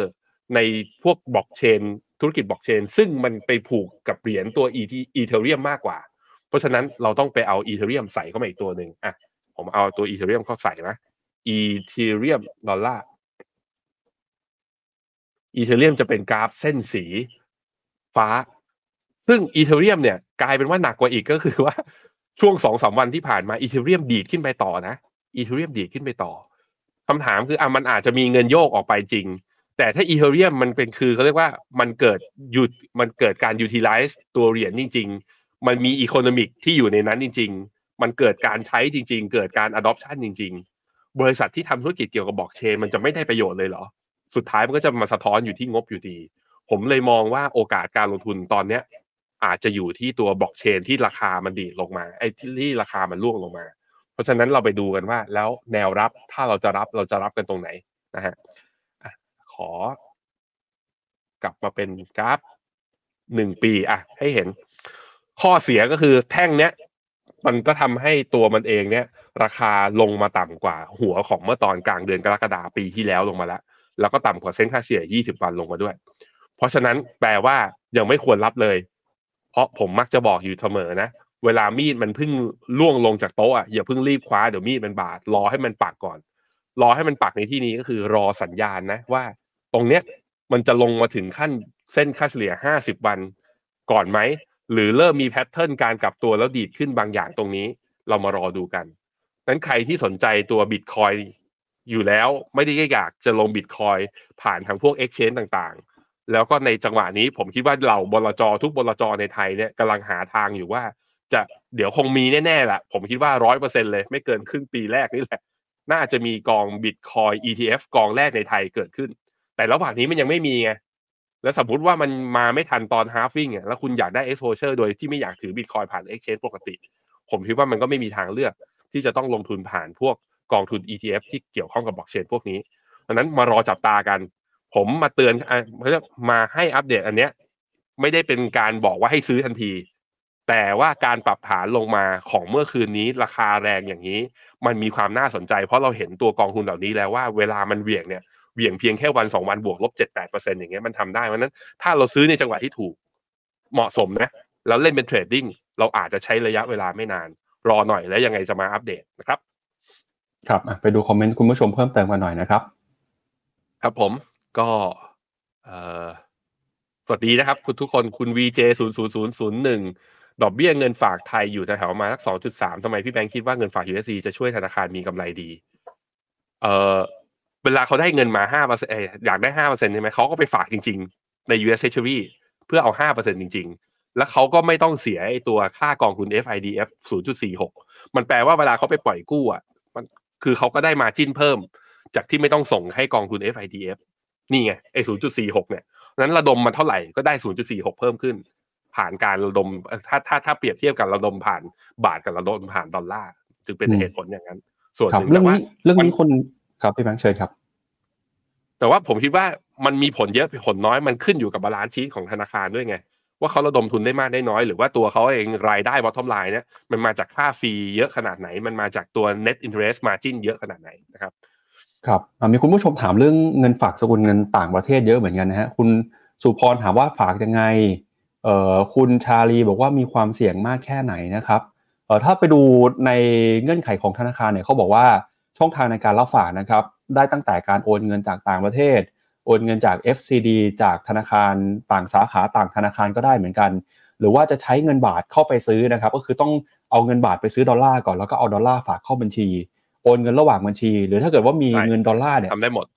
เอาดอลลาร์ไปไปไปฝากได้ แต่สำคัญคือมีขั้นต่ำนะครับไม่ได้มีแค่10 20ดอลลาร์ไปฝากได้บางที่เนี่ยกำหนดขั้นต่ำเป็นพันดอลลาร์ก็มีนะครับแล้วก็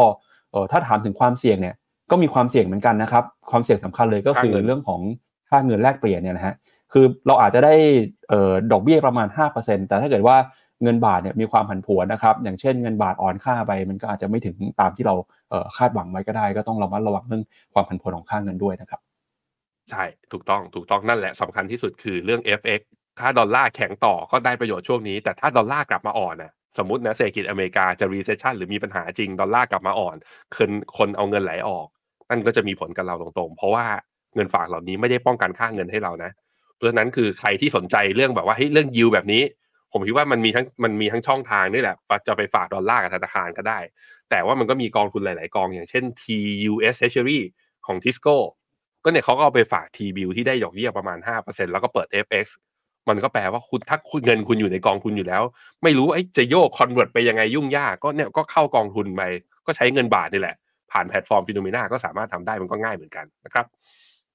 มีสวัสดีทุกคนนะฮะคุณ Mister X เขาบอกนะพี่ปั๊บว่าคุณอย่าไปขยี้เซตเยอะนะ ตอนต้นชั่วโมงอะคุณบอกว่า ไม่ไปไหนเลย แล้วคุณทำเสียงแบบว่า คุณทำเสียงบูลลี่เขาอะ เออครับ ไม่ดีไม่ดีไม่ดี แต่เขาแย่จริงนะเซตปีนี้แบบอะไรวะเปิดมาดูมีอนาคตหลายอย่างเลยแต่ pattern ตลาดเนี่ยยังไม่มาสักที สวัสดีคุณแซมซ่า สวัสดีคุณอีเก้สวัสดีคุณซีเอคุณอูฟุ คุณโซดาเขาบอกว่าค่าเงินบาทจะไปทางไหนอะผมไปค่าเงินบาทแล้วปล่อยให้พี่ปั๊บละค่าเงินบาทครับเมื่อเทียบกับดอลลาร์ตอนนี้ทดสอบอยู่ที่เส้นค่าเฉลี่ย 200 วันอยู่ที่ประมาณ 35 บาทต่อดอลลาร์พอดี เอ่อ ถ้าดูเป็นกราฟ 15 นาที 15 นาที ยังอยู่ในขาของการเด้งไปต่อได้ 30 ก็โอ้โห ถ้าดูจากกราฟระยะสั้น ผมคิดว่าบาทมีโอกาสที่จะทะลุผ่านเส้นค่าเฉลี่ย 200 นี่ขึ้นไปต่อ ถ้าไปต่อได้ก็มีแถวแถว35.5แปลว่าบาทจะอ่อนต่อฮะผมว่า และนั่นแหละ แล้วถ้าบาทอ่อนน่ะ มันก็แปลว่าต่างชาติจะยังไม่ซื้อหุ้นไทย แล้วถ้าต่างชาติยังไม่ซื้อหุ้นไทยแล้วหุ้นไทยจะขึ้นได้ไงอ้าวผมกลายเป็นคนบูลลี่เซ็ตตามปั๊บไปแล้ว เรียบร้อยใครซื้อจะซื้อหุ้นไทยนะจะลุ้นงบหุ้นไทยมาซื้อหุ้นตัวเล็ก ก็กองทุนที่ผมคอก็ตัว ASP SME นะครับ ครับ พี่แบงค์จะรีวิวอีกไหมฮะ หรือว่าเนื้อหาวันนี้น่าจะประมาณนี้นะครับ ประมาณนี้แหละ พี่ปั๊บมีอะไรไหมโอเคเอาเลยได้ไม่มีแล้วครับหมดแล้วครับเดี๋ยวยังไงวันจันทร์เนี่ยมาเจอเออมาเจอกันอีกรอบหนึ่งนะครับแล้วจะมีความเคลื่อนไหวอะไรที่น่าสนใจ งบในกลุ่มแบงก์จะเป็นยังไง หรือว่ามีผลิตภัณฑ์อะไรที่เออสามารถสร้างโอกาสการลงทุนให้กับนักลงทุนได้ วันจันทร์กลับมาเจอกันใหม่ใน Morning Brief นะครับวันนี้เราสองคนและทีมงานลาไปก่อน วันนี้สวัสดีครับ สวัสดีครับ ในโลกของการลงทุนทุกคนเปรียบเสมือนนักเดินทาง คุณหลักเป็นนักเดินทางสายไหน การลงทุนทุกรูปแบบเคยลองมาหมดแล้ว ทั้งกองทุน หุ้น พอร์ต แต่ก็ยังมองหาโอกาสใหม่ๆ เพื่อผลตอบแทนที่ดีขึ้น แต่ไม่รู้จะไปทางไหน ให้ฟิโนมิน่าเอ็กซ์คลูซีฟบริการที่ปรึกษาการเงินส่วนตัว ที่พร้อมช่วยให้นักลงทุนทุกคนไปถึงเป้าหมายการลงทุน สนใจสมัครที่ f i n o m e f i n o m i n a e x c l u s i v e หรือ line at f i n o m i n a p o r t คำเตือน ผู้ลงทุนควรทำความเข้าใจลักษณะสินค้า เงื่อนไขผลตอบแทน และความเสี่ยงก่อนตัดสินใจลงทุน